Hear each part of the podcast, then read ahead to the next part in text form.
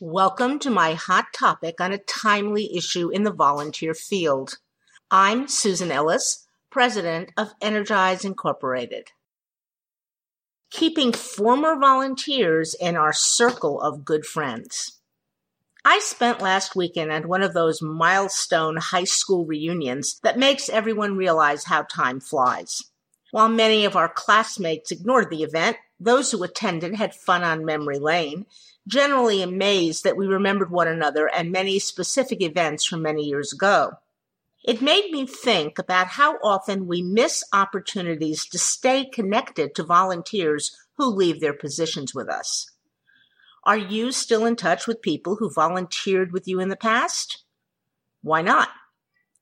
Our colleagues in fundraising definitely plan for the long term.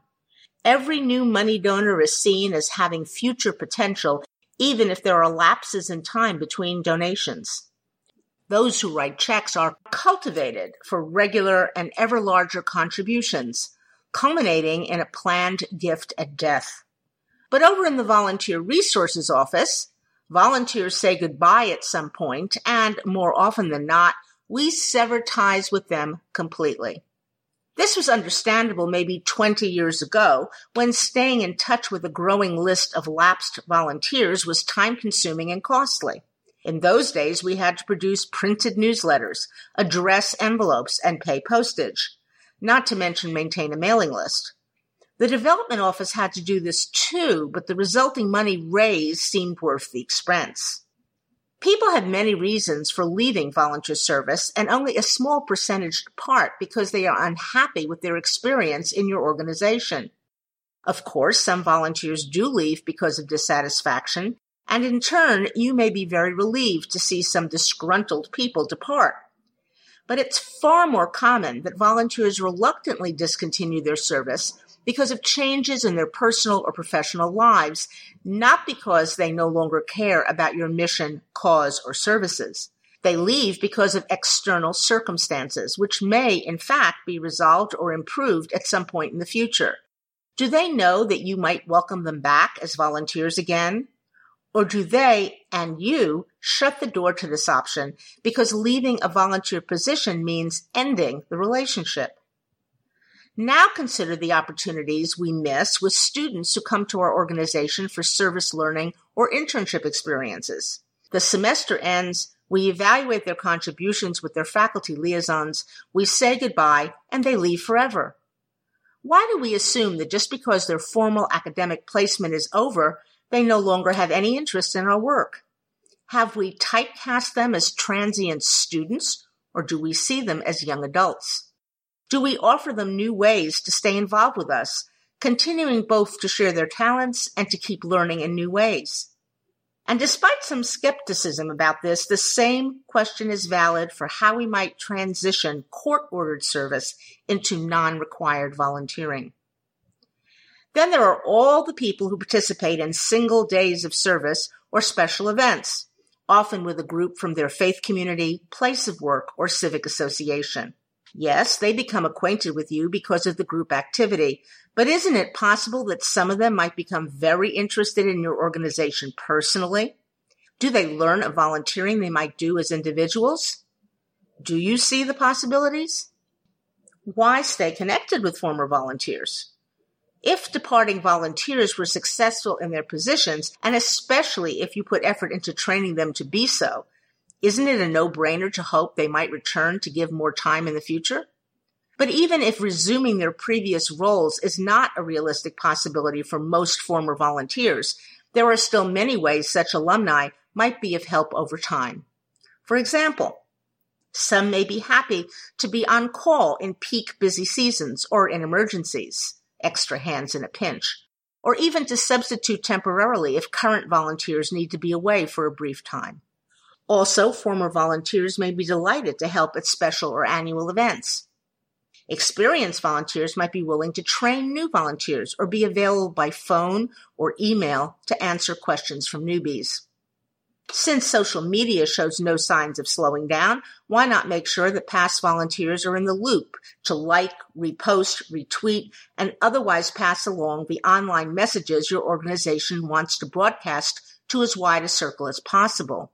Also, as virtual volunteering can be done anytime, anywhere, perhaps there are online service opportunities that a formerly on-site volunteer might be able to complete for you.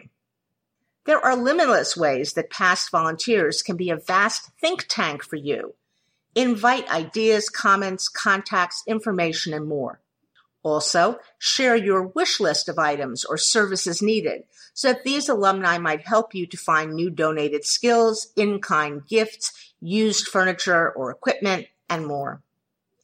Make sure this group is informed about current vacancies and volunteer positions so they can help you spread the word to potential applicants. How to stay connected with former volunteers.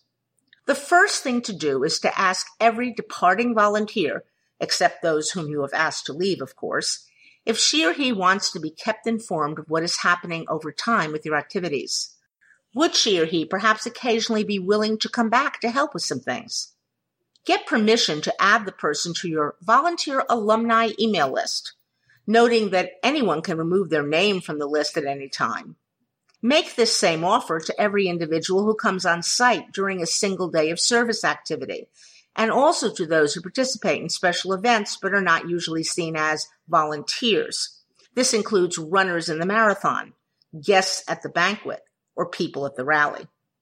Of course, have a system for entering these names and email addresses into a database that can be kept updated and searchable. While these days you might decide to create a Facebook or LinkedIn group or an online discussion forum, as with Yahoo groups for the volunteer alumni, I still believe in the value of quarterly or semi-annual e-newsletters.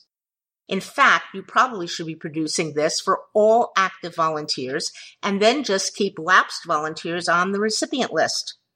What should you write about? Here are just a few ideas.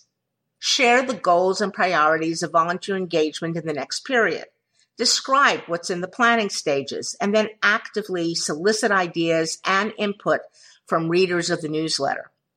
Ask specific questions and set a deadline for responding.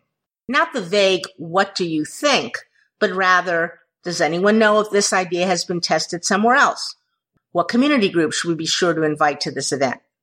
Celebrate achievements of volunteers, concentrating on the impact of their contributions, not merely a statistical report of how many hours served. Vacancies in volunteer positions, especially those that are hard to fill, such as odd shifts or geographically distant. Ask for help in finding viable candidates, including ideas for where to post recruitment notices. Requests for contacts and referrals to help you find all the things you need. In the next newsletter, be sure to thank everyone for the input they gave you from the last mailing and what happened when you followed up. At least once a year, invite past volunteers back just to say hello and see what's going on. They may be former volunteers, but there's no reason they can't be current friends. Two important caveats. In case you were wondering, you do not need permission to do this. It's a valid management and communication technique to produce a regular update message for volunteers and share it with a growing mailing list. Defend your right to keep in touch with those who are committed time donors. Also, this is not meant to be a fundraising pitch. So resist any efforts to merge this mailing with other communiques that might be published by the development office or marketing department. They are welcome to ask current and past volunteers if they also want to be on those mailing lists, but the messages you want to send are very different than what might be sent to the general public. And you want to place volunteering front and center, not watch it be pushed to the last page as an afterthought. High school reunions tend to happen in five or 10 year intervals. You do not need to wait that long at all to continue contact with volunteers who care about your organization. This hot topic is also available in written format on our website, where you're welcome to come and post a response as well as read the comments of other site visitors.